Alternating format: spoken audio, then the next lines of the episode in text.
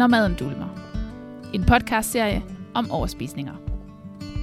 Den er for dig, som oplever, at du har svært ved at styre din mad, og hvor tanker om mad og vægt fylder meget. Din værter i den her podcast er Heidi Jensen og Mette Fuglsang Larsen. Velkommen til.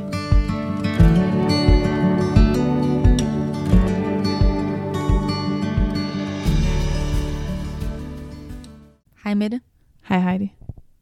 Så er det jo tid til endnu en episode af Når maden dulmer. Ja, det er det. Jeg har glædet mig. Ja, det har jeg også, og i dag er det jo mig, der skal fortælle om øh, min historie. Ja, det er det nemlig. Nu var det jo mig i Det- sidste, i sidste uge, så nu er, det, nu er det din tur til at fortælle om, øh, om din historie. Så det har jeg i hvert fald glædet mig rigtig meget til. Præcis, ja, det har jeg bestemt også. Fedt. Men skal Så, vi ikke bare kaste os ud i det? Jo, lad os gøre det. Så jeg tænker, at, øh, at det er jo rigtig godt, det jeg jo er nysgerrig på, og det jeg jo rigtig godt kunne tænke mig at høre noget mere om i forhold til din historie, det er jo i virkeligheden det her sådan, jamen med, altså hvis du sådan skulle prøve at give et billede af, sådan, hvordan dit spisemønster det så ud, dengang du havde det på den her måde, hvor du brugte maden til at dulme, hvordan så det så i virkeligheden ud, sådan lige for at, for at skabe sådan et billede af, hvad egentlig, altså hvad problemet i virkeligheden var? Jamen, jeg havde jo et meget anstrengt forhold til mad. Altså for mig var det ikke bare øh, at spise for at få noget energi til kroppen og få brændstof. Øhm, det var et meget kontrolleret mønster, jeg havde, hvor jeg vidste præcis, hvad jeg skulle have at spise til morgenmad, og det blev jo målt og varet, og jeg vidste, hvad jeg skulle have til frokost og, og aftensmad. Øhm, og hvis jeg bare trådte en lille smule ved siden af, altså så væltede korthuset jo fuldstændig.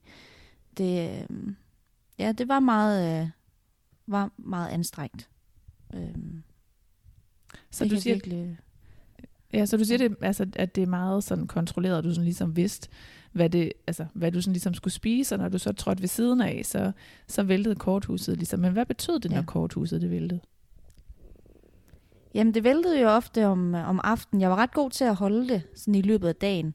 Øhm, og så om aftenen, så, øh, så var det ofte der, jeg trådte ved siden af. Øhm, fordi jeg spiste jo netop ikke på den her sult- og mæthedsfornemmelse. Øhm, det var jo bare, hvad det nu varede, og hvor mange kalorier der nu var i. Og så om aftenen, så var det ofte øh, der, jeg ligesom var drænet for energi, for at være så kontrolleret hele dagen. Øhm, og når øh, det så skete, så endte jeg i en overspisning. Altså jeg gik jo nærmest direkte fra min aftensmad og over en overspisning. Så jeg Altså- spiste utrolig sundt øh, aftensmad med masser af grøntsager og protein og alt det der, man nu skal have. Øhm, og så gik jeg direkte over i at spise alt det forbudte. Så hvad var det forbudte? Jamen, det kunne jo være hvad som helst. Jeg havde jo øh, ryddet hele mit køkken for noget som helst spændende, fordi jeg skulle jo nødig falde i. Så, øh, så det var, øh, altså så kogte jeg pasta og spiste øh, altså ketchup til, og fandt øh, en, øh, en pølse i fryseren, øh, der var et år gammel, og fik tøet den hurtigt op, og så havde spist det, og kammerjunker med, med smeltet chokolade, eller hvis jeg lige havde et æble, øh, så skar jeg det ud og dyppede det ned i chokoladen, og jamen, så havde jeg lidt kokos, så kunne det være lidt spændende og eksotisk. Altså, det var, det var, det var helt åndssvagt. Og det, øh, sådan var det ligesom i starten, og det udviklede sig så, det jeg blev lidt mere rutineret, hvis man kan kalde det det, så, øh, så kørte jeg simpelthen ud og handlede ind til en overspisning. Og det, det hele, det skete sådan meget hurtigt, fordi det, det var som om, at altså, alt det kriblede i min krop. Så, øh, så det var bare hurtigt over i Rema og hive ned fra hylderne øhm, og finde det, der var mest lækkert. Altså, og det var ofte sådan noget øh, kager og øh, blandt selv slik. Øh, det, det, det kunne jeg godt lide. Ja, så alt det der, som du ikke ellers måtte spise, det var det, der pludselig var interessant. Præcis. Ja. Og det var ikke noget sådan, det var ikke de lækre kager. Det var ikke sådan, jeg købte en uh, jordbærtærte eller en otello lavkage.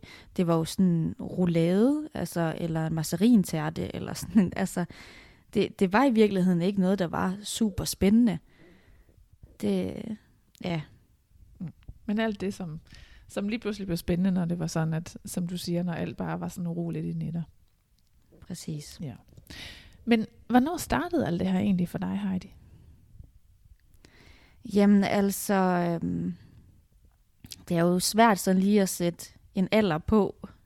Men jeg kan huske i 9. klasse, at øh, i min kantine på skolen, der havde de sådan noget rigtig lækkert brød, som øh, jeg en dag købte en masse øh, af, og så tog jeg det med hjem, og tænkte, så kunne jeg nyde det der.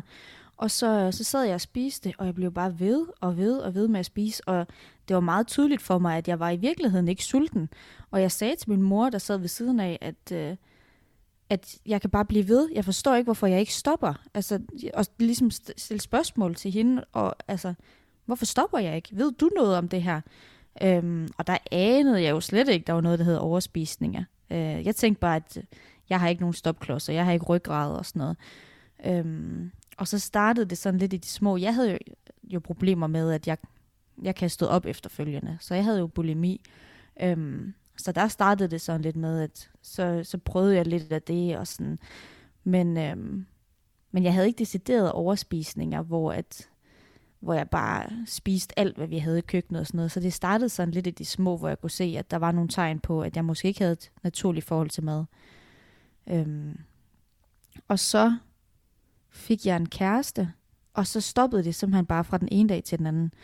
Da jeg, jeg mistede faktisk appetitten, og jeg tabte mig 12 kilo, og øh, var bare fyldt op af, af kærlighed. Øhm, så det, nu når jeg ser tilbage på det, så var der ikke det der tomme rum, som blev fyldt ud med mad. Nu blev det bare fyldt ud med, med kærlighed. Øhm, og ja, så øh, da vi gik fra hinanden efter fem år, så begyndte det stille og roligt. Jeg kan bare huske, at jeg tænkte, nej, nej, nej, nu går det galt. Nu, nu ender jeg med at tage på. Øh, det startede med det samme, da vi gik fra hinanden. Så havde jeg sådan en frygt, og så øh, efter et halvt år, så, øh, så gik det helt galt. Så udviklede det sig meget hurtigt, og, og blev øh, voldsomme overspisninger, og, øh, og ja, hvor jeg kan stå op efterfølgende. Ja, ja. Så altså, når du havde det på den, når du havde det, og jeg skal lige mikrofonen hen til en gang, når, når du havde det på den her måde, øh, altså både der i starten, hvor det ikke var så slemt, men også der, det sådan for alvor tog, tog fart, altså hvordan, hvordan påvirkede det sådan dig og dit liv? Jamen, det påvirkede mig enormt meget. Der før mit forhold, der, øhm, der påvirkede det mig ikke øh, helt vildt, eller jeg havde et, øh, et, et sådan skævt billede af min krop, eller hvad man skal sige. Altså, jeg følte mig jo altid tyk, og følte altid, at jeg skulle tabe mig. Det, det var sådan en evig kamp for mig. Og specielt fordi, da jeg i de yngre år, altså da jeg var lille, var jeg meget tynd. Og, og det var faktisk øh, sådan, at, at mine forældre og min familie generelt øh, var, øh, var ops på, at jeg, jeg spiste næsten ingenting. Øh, så at jeg lige pludselig tog på der i teenageårene, det, det var jo frygteligt for mig. Så der, øh, der påvirkede det mig meget i forhold til, hvordan jeg så mig selv og min krop. Øhm, og der efter mit forhold, der, der altså det, jeg var slet ikke nærværende. Det, det eneste, jeg tænkte på, det var, at, øh, at jeg ikke skulle spise for meget mad, og, og hvis der nu var en kage på bordet, eller et eller andet sødt, altså det var det eneste, jeg kiggede på, og tænkte, jeg skal bare ikke i nærheden af dig. Altså, øhm, så jeg kunne ikke være nærværende med, med min familie eller mine veninder. Øhm, og det var meget sådan kontrolleret i forhold til, hvis vi skulle ud og spise, så skulle jeg nærmest vide allerede, hvad jeg skulle have at spise. Altså, jeg tjekkede menukortet ud og sådan noget. Øhm, fordi at, så skulle jeg planlægge, hvad jeg skulle have i løbet af dagen, for at det skulle passe med mine kalorier, og, og jeg skulle i hvert fald ikke have nogen dessert. Og, øhm, ja, øh, og det blev kun værre og værre, så at, altså det var som om, jeg til sidst nærmest ikke sådan kunne mærke nogle følelser i min krop. Altså, jeg var bare sådan en zombie, altså nu når jeg ser tilbage på det. Og det jeg kunne egentlig også godt mærke det, da jeg var i det. Øhm, fordi jeg kunne knap nok øh, græde, eller mærke øh, sådan, det ved jeg ikke, omsorg, eller noget. Det, jeg, jeg blev bare sådan en maskine, som skulle spise det helt korrekte, for ikke at tage på. Ja, ja. Så det hele kørte bare, ja. Ja, det, det påvirkede mig rigtig meget. Det gjorde ja. det godt nok. Ja. Hvad, hvad sådan, altså når du så var sammen med, altså både med din familie og med, din, altså med dine venner og sådan noget, altså hvordan, hvordan havde du det der? Jamen, jeg havde det ikke godt. Det var bare som om, der var sådan en, en grå sky over mig hele tiden. Øhm, ja, og hvor jeg netop ikke, øh, jeg kunne ikke være til stede i de samtaler, der var. Øhm, mit, mit, mit hoved, det var et helt andet sted, og på noget helt andet. Øh, og når man skal være sammen med familien, når man skal hygge sig måske til en fødselsdag eller sådan noget, så ved man jo naturligvis, at der kommer en kage til dessert eller sådan noget. Så jeg kunne jo nærmest bare sidde og tænke på, at du må kun få et øh, stykke, der er så så stort og sådan noget. Så, øh, så jeg var helt drænet for energi. Altså, jeg, jeg havde lyst til bare at lægge mig ind på sofaen og, og sove. Øh, Øh, men samtidig så følte jeg også, altså, det, det kan man jo ikke til en fødselsdag. Der skal man jo være social og være sammen med familien og sådan noget. Så, så jeg blev bare sådan en maskine, som bare sad der og prøvede at være til stede og være nærværende, men mit hoved var et helt andet sted, og jeg var altså drænet for energi. Øhm, ja. Havde det nogen sådan, altså konsekvenser for, altså for andre områder af dit liv, end lige dit sociale liv, og så hvordan du sådan havde det indvendigt, men var der andet, der havde, sådan havde en betydning for? Øhm, jamen altså, øh, datinglivet kan man jo sige, det, det var ikke noget, jeg lige øh, havde lyst til at kaste mod i, for jeg kunne mærke, at, øh, at jeg ville slet ikke, øh, altså det der med at skulle dele noget af mig selv og blive sårbar på den måde, det, det havde jeg på ingen måde lyst til. Og jeg kunne mærke, at, at jeg var ikke der, hvor jeg gerne ville være, fordi jeg havde det ikke godt. Øhm, så jeg havde ikke lyst til at, at finde en, men samtidig så vil jeg gerne have en kæreste, for jeg vil gerne have omsorg og kærlighed. Men det der med at komme ud på datingmarkedet og være, være ja, sårbar, det, det havde jeg ikke lyst til. Og det var jo også, fordi det, det er jo sådan ud af ens kontrol, når man er ude på datingmarkedet. Man aner ikke, hvad der kommer til at ske, og hvis der nu er en, man bliver glad for, så, øh, så hvis man, altså, så man har jo lyst til at blive forelsket, men samtidig er det også bare det ultimative kontroltab. Altså, man aner ikke... Øh, ens, ens hjerte er jo bare i den andens hænder. Altså, og det... Puh, ej, det kunne jeg slet ikke. Og det var jo en, der skulle tæt på mig. Og sådan, nej, det... Nej, for mig, der var det... Øh, jeg skulle være tynd først. Det tænkte jeg også ofte. At ej, lige de sidste to kilo, så, øh, så bliver jeg glad, og så finder jeg en kæreste, og så, så falder det hele bare på plads. Altså. Så, så var du slet ikke ude og altså, møde nogen, nogen øh, potentielle kærester, eller sådan, før du, altså gik du hele tiden med den der tanke om, sådan, ah, når jeg lige har tabt mig de der sidste to kilo?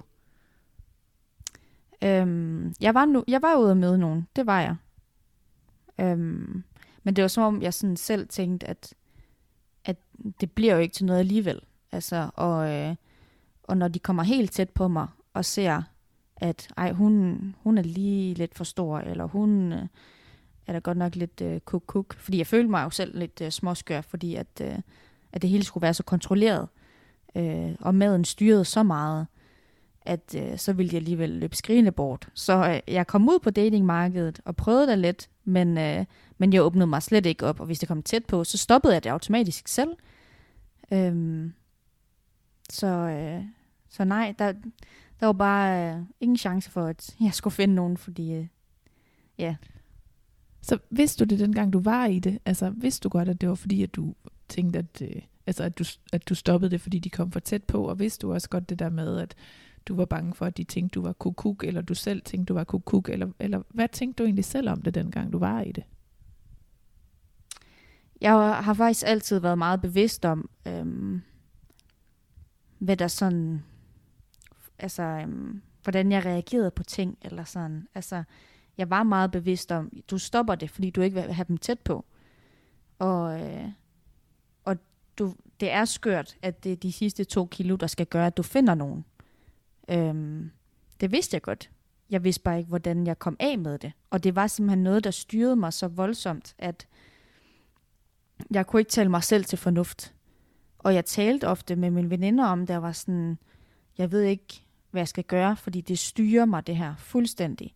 Og jeg var faktisk også meget åben omkring, at, øh, at jeg overspiste og kastede op. Fordi det fyldte så meget i mit liv, at jeg havde behov for at, øh, at dele det med dem omkring mig. Fordi at jeg tænkte, at det, det kan være tydeligt for enhver, at jeg ikke er nærværende i det her. Og jeg kunne jo ikke, når jeg var sammen med mine veninder, jeg kunne ikke huske, hvilke fyre de datede, eller øh, altså, hvad de gik og lavede. Jeg kunne ikke huske nogle af de der informationer, fordi jeg ikke havde været til stede, da de fortalte om det, og jeg havde ikke sådan bevidst altså, gemt på de informationer, så jeg havde behov for at komme af med, hvad der var grunden til det. Så jeg fortalte om, at, øh, ja, at jeg overspiste og kastede op, og øh, det var grunden til, at jeg var hævet i hele hovedet, og øh, ja, ikke kunne huske noget, og ikke kunne være nærværende og sådan noget. Så jeg var meget bevidst om, at der var noget galt. Jeg vidste bare ikke lige hvor, altså, hvad skal jeg ændre på for at løse det? det, det jeg anede ikke, hvor det lå hen. Så hvordan, nu bliver jeg lidt nysgerrig, fordi hvordan reagerede dine veninder i virkeligheden, da, da du, altså, fordi når du var så åben om det, sådan noget, kunne de forstå dig? Og kunne du, kunne du møde, fik du den respons fra dem, som du i virkeligheden gerne vil have? Øhm. Fra nogle af dem, ja. Altså, de var meget øh, forstående og prøvede at hjælpe, men samtidig så, øh, så jeg havde nemlig en veninde, eller har en veninde, som øh, det frustrerede også hende, og vi kunne godt sådan, der kunne godt være nogle gnidninger en gang imellem, fordi hun ville så gerne hjælpe mig. Men jeg kunne ikke sige til hende, hvad jeg havde behov for.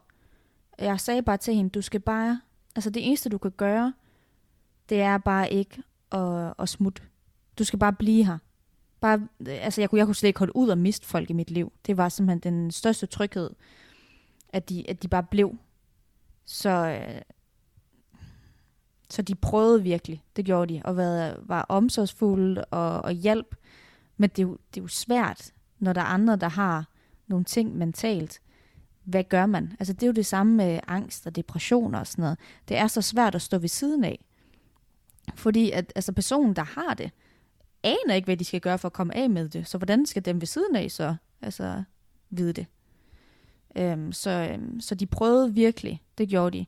Og jeg havde faktisk også en veninde, der selv øh, havde overspisninger og, øh, og kastet op.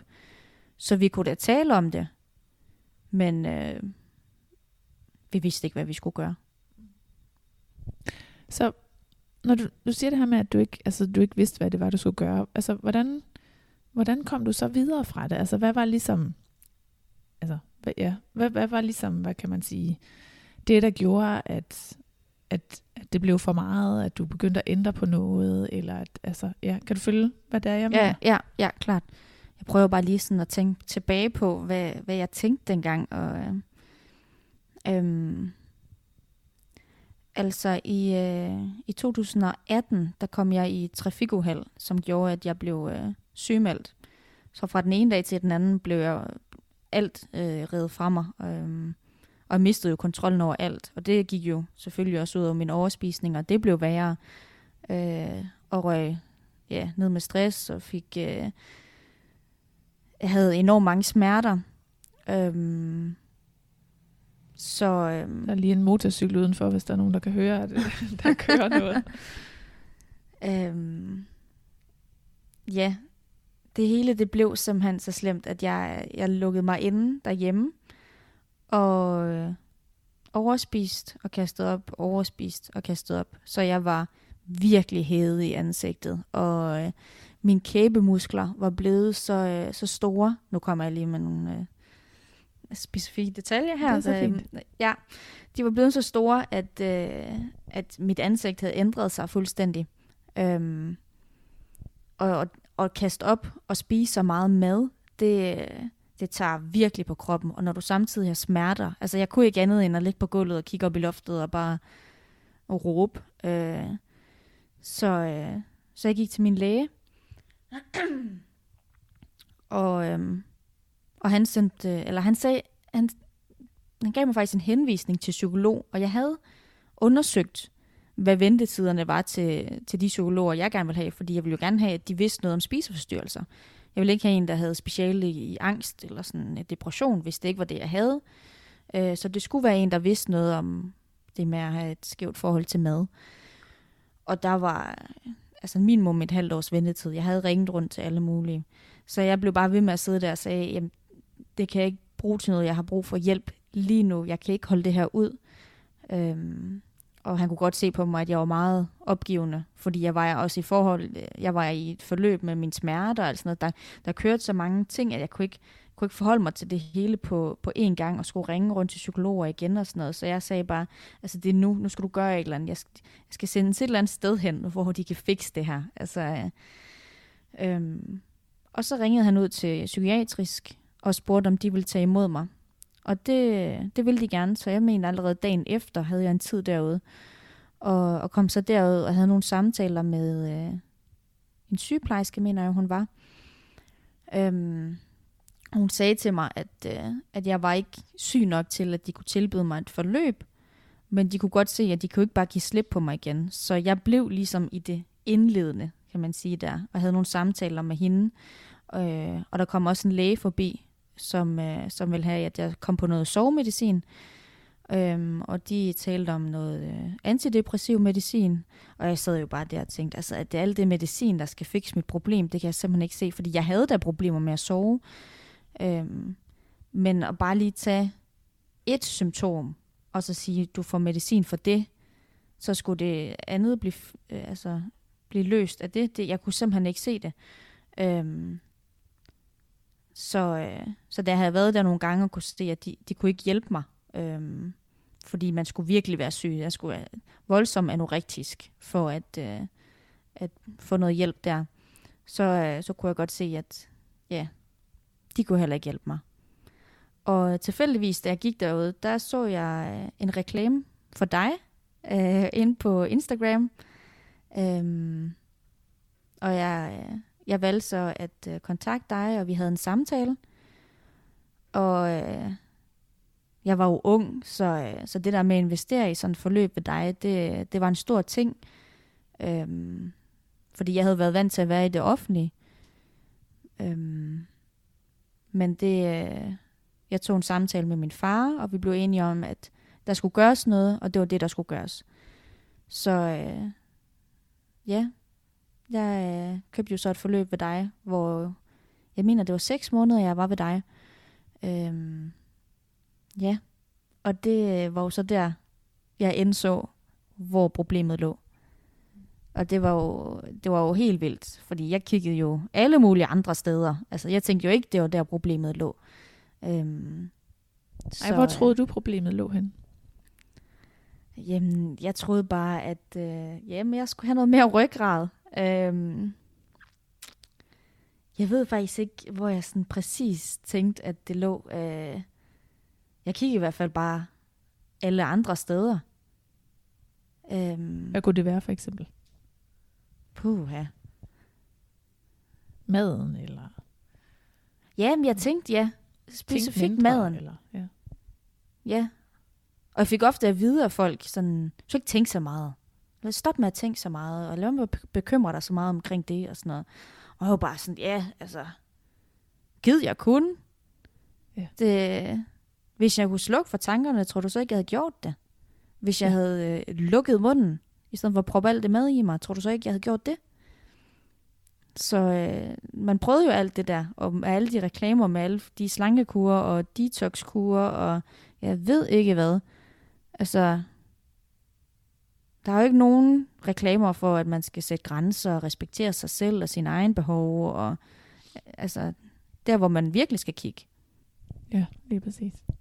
Så, så lige derinde du, altså lige inden du investerede i et forløb, fordi du sagde det her med, at du var så ung, og det var faktisk ret svært, øhm, og altså det der med at tage en beslutning om, og, og rent faktisk, ja, som du siger, investere i sig selv. Nu, taler det lidt ud for, det er i hvert fald sådan tit sådan en erfaring, jeg også har, og det var også noget, jeg sådan selv oplevede det her med, at øh, at man sådan lige tænker, ah, at det er også bare mig, der måske er for sart, eller hvis jeg bare lige prøver det her, så, så går det nok, eller nu har jeg jo sådan set oplevet, at hvis jeg bare lige har en mere dag, hvor jeg gør det på den her måde, så tror jeg, så vender møllen, eller du ved sådan, man får hele tiden sådan lige overtale sig selv til, at man er ikke rigtig værd at investere i, og det er jo heller ikke helt så slemt, som man går og bilder sig ind, og du ved sådan, der, der kan sådan køre rigtig mange tanker, sådan, så hvad var det, der gjorde for dig, at du ligesom besluttede dig for, at du rent faktisk selv måtte ud og investere i det her?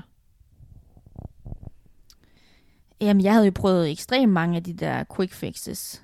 Øhm, og det, ja, det passer jo perfekt, øh, det du siger der. Det var jo sådan, det var. Øhm, flere kurer. Altså, jeg kan huske, jeg var på det der LCHF, hvor man skal spise en masse fedt øh, og droppe kulhydrater. Det var jeg på sådan øh, lille tid inden. Og jeg tabte mig jo en hel masse, som jo helt sikkert har været super meget væske i min krop. Øhm, og tænkte, at det, altså, det var det, der skulle til. Fordi nu taber jeg mig. Nu er det jo fedt.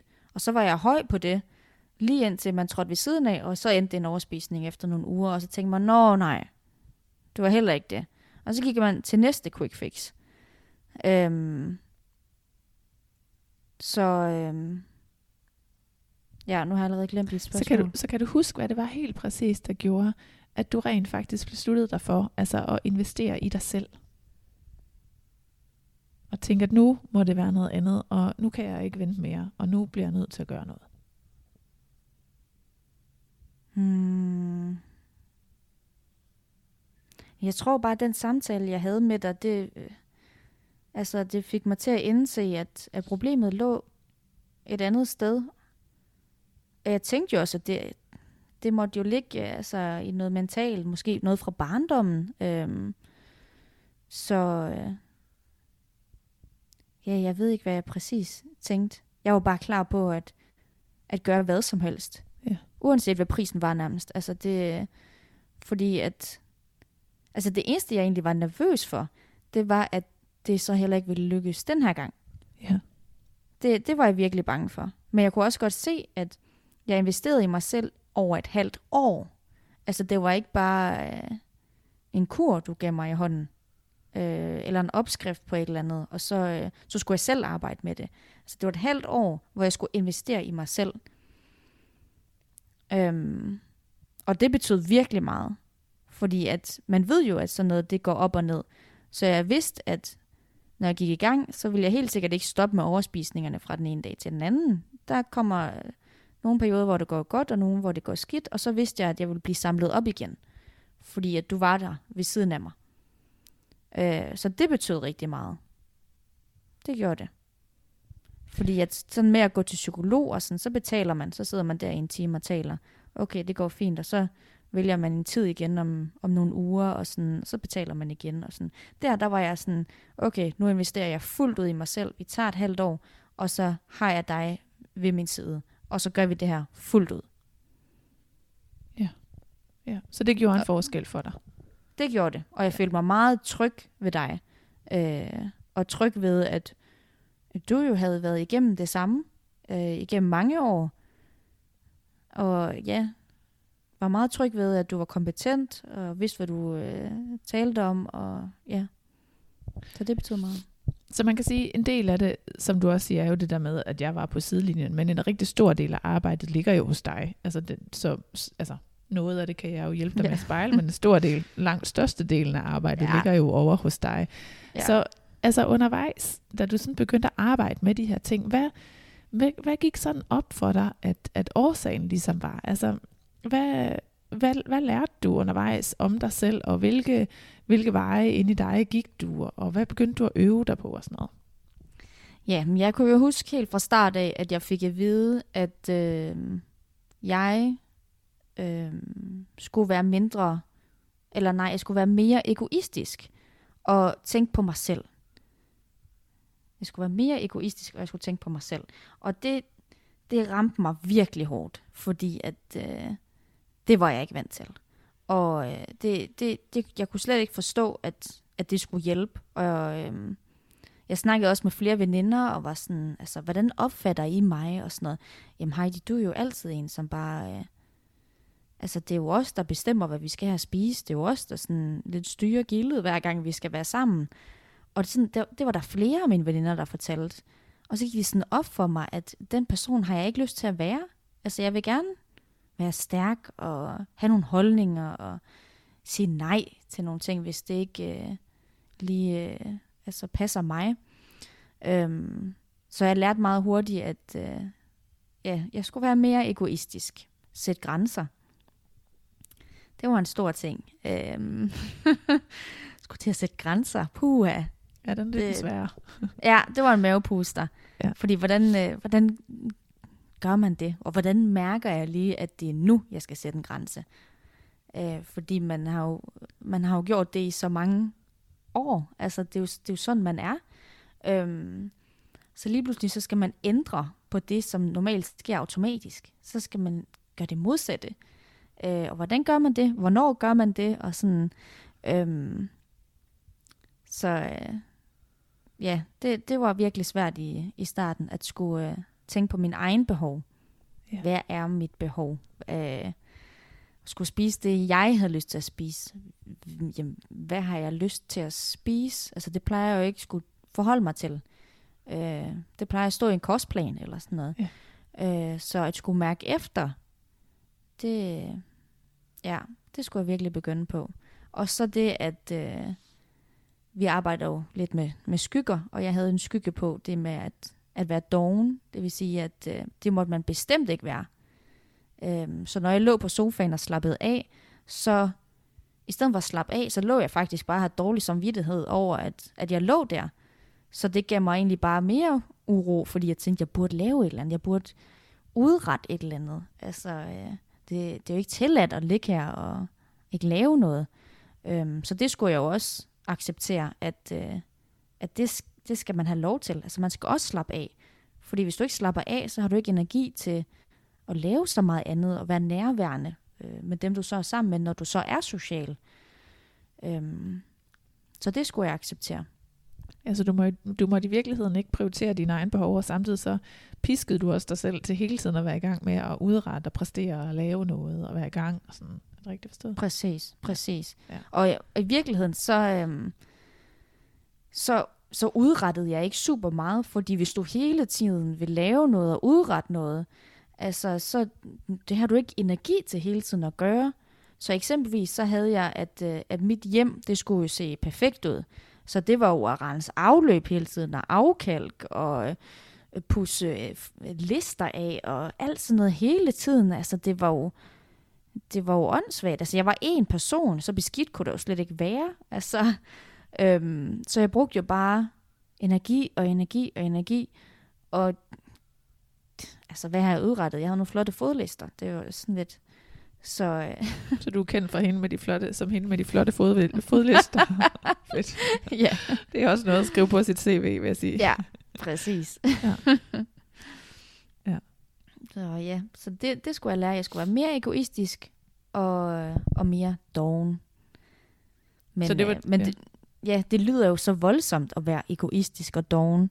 Og det var ikke, altså nu når jeg er, jeg var jo i den modsatte ende, så jeg skulle jo bare lige så stille arbejde mig hen imod at blive egoistisk og doven, men det betød jo ikke, at jeg endte med at blive det. Jeg ender jo bare sådan lidt midt imellem, og, og acceptere, når jeg er træt, og sætter nogle grænser, hvor de skal sættes, fordi at det er det, der altså, er mit behov.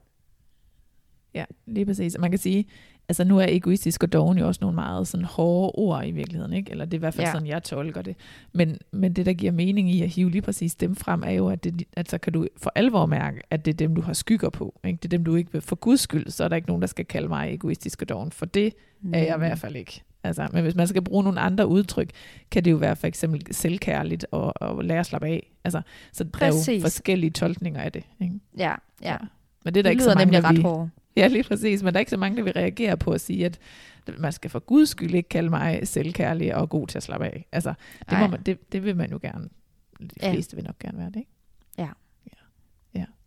Så var det ligesom årsagen? Altså, var det det der med, at du i virkeligheden ikke var særlig god til at prioritere dine egne behov, og at du sådan hele tiden knoklede for at opretholde en facade af i hvert fald ikke at være doven, og heller ikke at være egoistisk? Ja, det vil jeg sige. Det, specielt de to der, det var sådan de primære ved mig, at jeg havde lært, øh, altså man lærte jo fra barndommen. Øhm, det var sådan de, dem, jeg havde lært, at øh, det måtte man i hvert fald ikke være, så jeg kæmpede imod det. Øhm, men i virkeligheden, så, øh, altså, for ikke at være doven, og der, så prøvede jeg at være meget social hele tiden, lave noget hele tiden. Men i virkeligheden, så er jeg en meget introvert person, som godt bare kan lide at være derhjemme og slappe af i trygge omgivelser. Øhm, og det er ikke, det, det betyder ikke, at, at jeg gemmer mig, eller jeg ikke kan lide at være social. Det, jeg kan bare godt lide at være derhjemme og hygge omkring mig selv, og det, det skulle jeg ligesom acceptere, at sådan en person var jeg, fordi i samfundet, der er det bare lidt mere acceptabelt at være den der, som hele tiden har nogle bolde i luften, og bare hu hej, så har jeg lige øh, været social, og var sammen med dem og dem, og så tog jeg lige ud at rejse, og så var jeg spontan, og gjorde lige dit og det. Altså, man skal have så super meget energi til alting. Så, så så det føler man ligesom, man skal leve op til, fordi det er ikke sejt at sige, at jeg har ligget på sofaen hele dagen øhm, og slappet af, men i virkeligheden, så har det måske været det, der har været mest kærlighed, selvkærligt. Altså, Ja. det er det, man havde behov for. Ja, men det er rigtigt, det er jo ikke det, man ligesom praler med på sociale medier, at yes, nu har jeg ligget og slappet af på sofaen for femte dag streg, uhuhuhu, Nej, se lige mig. Nemlig, ja, Ja. Ja, selvom det måske i virkeligheden, som du siger, er det, man har brug for. Ikke? præcis. Øhm, så hvad var det sådan, altså hvad, hvis du sådan skal prøve at sige, hvornår faldt de, faldt de sådan endelige brikker sådan på plads for dig? Altså hvad var det, du begyndte at gøre, der gjorde, at nu kunne du mærke, at nu begyndte møllen faktisk at vinde? Øhm, jamen, det var jo en, en proces, så øh, øhm, jeg, jeg øvede mig rigtig meget i at sætte grænser. Det gjorde jeg. Ja, hvad gør at- grænserne for dig, hvis du skal prøve lige at uddybe det? Hvad, hvorfor var det, du skulle lære at sætte grænser? Hvad, hvad gjorde det for dig? Jamen, det er jo... Øh, altså... Det, jo mere du sætter grænser, jo mere respekterer du dig selv og dine egne behov, og, øh, og få ligesom opbygget noget mere, noget mere selvværd. Altså, det, ja, det viser, at du har respekt for dig selv, øhm, og at øh, ja, du har nok værdi til, at, øh, at du har lov til at, at fylde i verden, eller hvad man kan sige. Du har også lov til at have have plads og rum, altså lige så meget som alle andre. Øhm, så det var jo lidt, at jeg var øh, mast ned til at blive sådan en lille, en lille bitte person, som ikke skulle fylde særlig meget, men bare skulle være der og, og please andre. Og lige pludselig skulle jeg ud med albuerne og tage noget mere plads og øh, få nogle kanter, så folk de kunne, øh, kunne slå sig på mig, eller hvad man kan sige. Altså, Jeg får modspil. så, øh, præcis, ja. Øh, så man ikke bare kan behandle mig, som de har lyst til. Så man li- viser ligesom over for andre, at det er sådan her, jeg vil behandles, når du sætter en grænse. Hvis du ikke sætter nogen grænser, så, så bliver du lidt sådan en, en fluffy, blød person, som folk bare kan gøre med, hvad de har lyst til.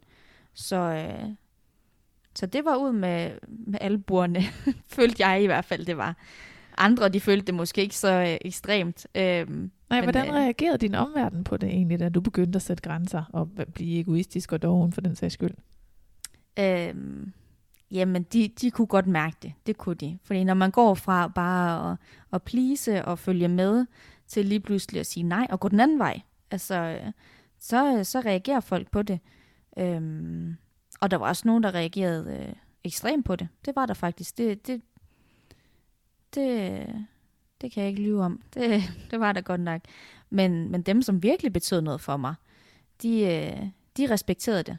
det. Det var en ny ting for dem, men de respekterede det. Øhm, og jeg, men jeg talte også meget åben omkring det og sagde, jeg har fået at vide, jeg skal øve mig på det her, så øh, det, det kommer jeg til at gøre. Så I kommer måske til at mærke en forandring. Øhm, og det, det var da også sådan svært for mig, hvis jeg satte en grænse, og jeg kunne se, huh, nu reagerer de på det, og så tænkte jeg da ind i mig selv, var, var, det, var det rigtigt, at jeg skulle sætte den grænse? Så skulle man lige øve på, at man skal stå ved det. Altså, øh, så, øh, så det var klart en proces. Det var det. Fedt. Ja. Så, Ja. så hvordan, Heidi, hvordan har du det så i dag? Jamen altså, jeg har jo et helt andet forhold til mad og mig selv. Altså, det, det, det, det er en helt anden person. Jeg kan være nærværende, jeg kan smile og være glad, når jeg ser mine niæser eksempelvis. Altså, øh, jeg øh, kan mærke mine følelser, jeg kan mærke mine behov. Øh, Jeg kan mærke, når, øh, når jeg er ved at blive drænet for energi, så, øh, så, så slapper jeg af øh, eller går fra en situation, hvis jeg kan mærke, nu begynder de, øh, det at blive for meget for mig. Altså alt det der, det, det kan mærkes nu. Og mit forhold til mad, øh, jeg ser det jo meget mere som energi til min krop. Altså, så øh, altså, jeg kan da godt tænke, at jeg skal bare have en råbrødsmad. Men når jeg har spist den, og jeg så stadigvæk er sulten, jamen, så tager jeg en mere, fordi at det, det, det er jo for min, min krop har jo brug for mere energi. Det må være derfor, den siger, at øh, altså, jeg er sulten. Ja. Øhm, hvor førhen, der var jeg jo bange for, at hvis jeg var mere sulten, uha, så var det fordi, at så overskred man en eller anden grænse. Altså Ja. sådan, så, øh, så ender jeg en overspisning, hvis jeg tager en, en, en rugbrød mere. Øh, men sult er jo faktisk bare et tegn på, at du har brug for mere mad. Ja. Øhm, så, Så- ja, Må jeg, må jeg spørge engang, har du, altså, har du taget på af at slippe kontrollen over din mad, og så i stedet for at spise den der ekstra, ekstra rugbrødsmad? nej, det, altså man kan sige, øh, i min proces, øh, der i starten, der, der, min, der svingede min vægt. Det gjorde den, fordi at, øh, jeg, jeg slippede det jo ikke fra den ene dag til den anden, og der var nogle følelser, der kom op i en, øh, og så reagerede jeg på det, og sådan, altså, øh, men det var også, fordi jeg havde svært ved at slippe kontrollen. Altså det øjeblik, øh, jeg stoppede ved dig, og havde lært at slippe kontrollen, øh, og mærke min egen behov, jamen så dalede vægten. Det gjorde den. Og, og landede ligesom på øh, et fast leje. Nu, nu, min vægt, den stiger falder der også, men det er 500 gram eller sådan noget. Altså det, Det er helt naturligt, sådan det er plus helt minus et par, et par kilo, ja. Ja, fuldstændig. Hvor før, huha, det kan jo, jeg er 1,59 høj, så at, øh, at stige 10 kilo, det er, det er en del. Ja. Øh, og så kunne jeg jo falde øh, 12 kilo, og altså, de der udsving, og det var jo øh, frygteligt. Ja. Øhm, hvor nu, der er det, det er en helt naturlig del af at leve, det er, at den stiger og falder et par kilo. Ja. Så sådan afslutningsvis, så har jeg lige, jeg har lige lyst til at sige, altså hvis du nu skulle give tre råd til dem, som sidder derude og lytter med. Nu kan jeg jo se dig, så jeg kan se dit ansigtsudtryk.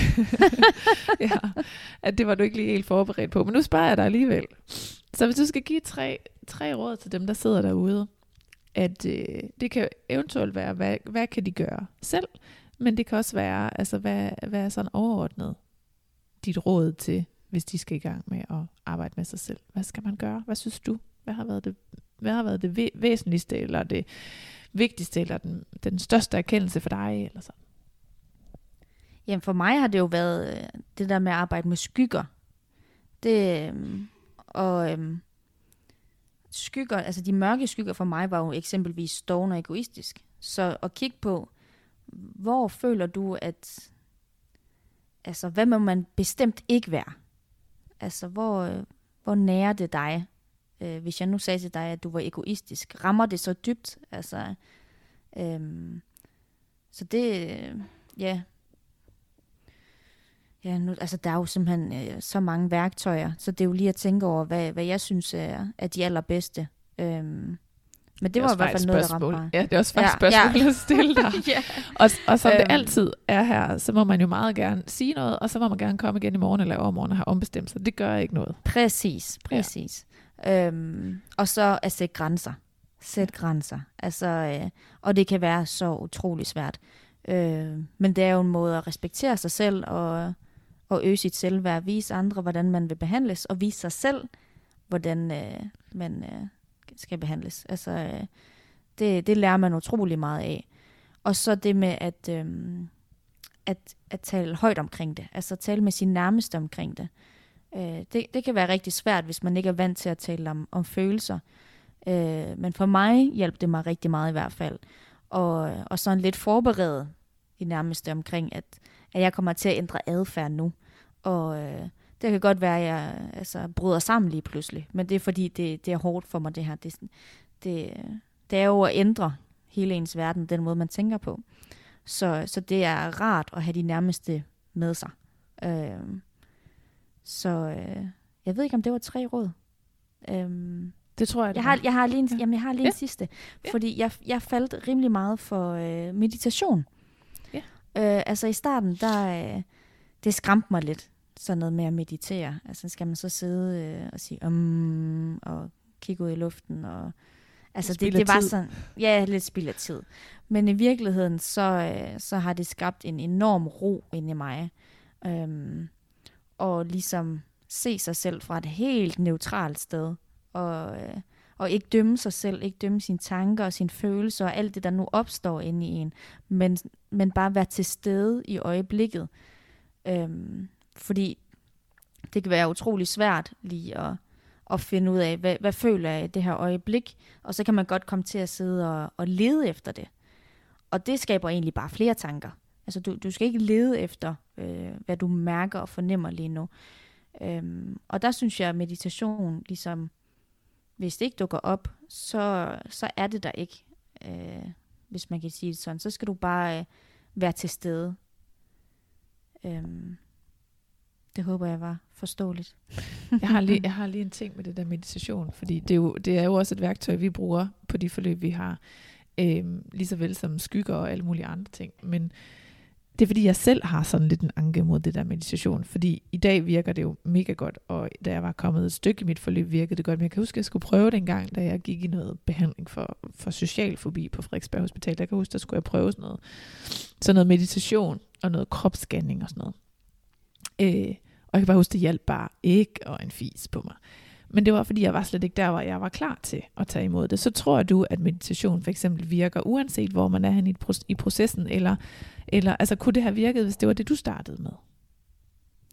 Det er et ret godt spørgsmål, fordi at øh, jeg troede faktisk, at det var noget, man kunne gøre når som helst. Øh, men jeg var faktisk også øh, på en smerteklinik, hvor jeg, der var nogle forløb, øh, man blev tilbudt, og en af dem var mindfulness, hvor man skulle meditere. Og der fik jeg at vide fra start af, at øh, det tror vi ikke, du er klar til.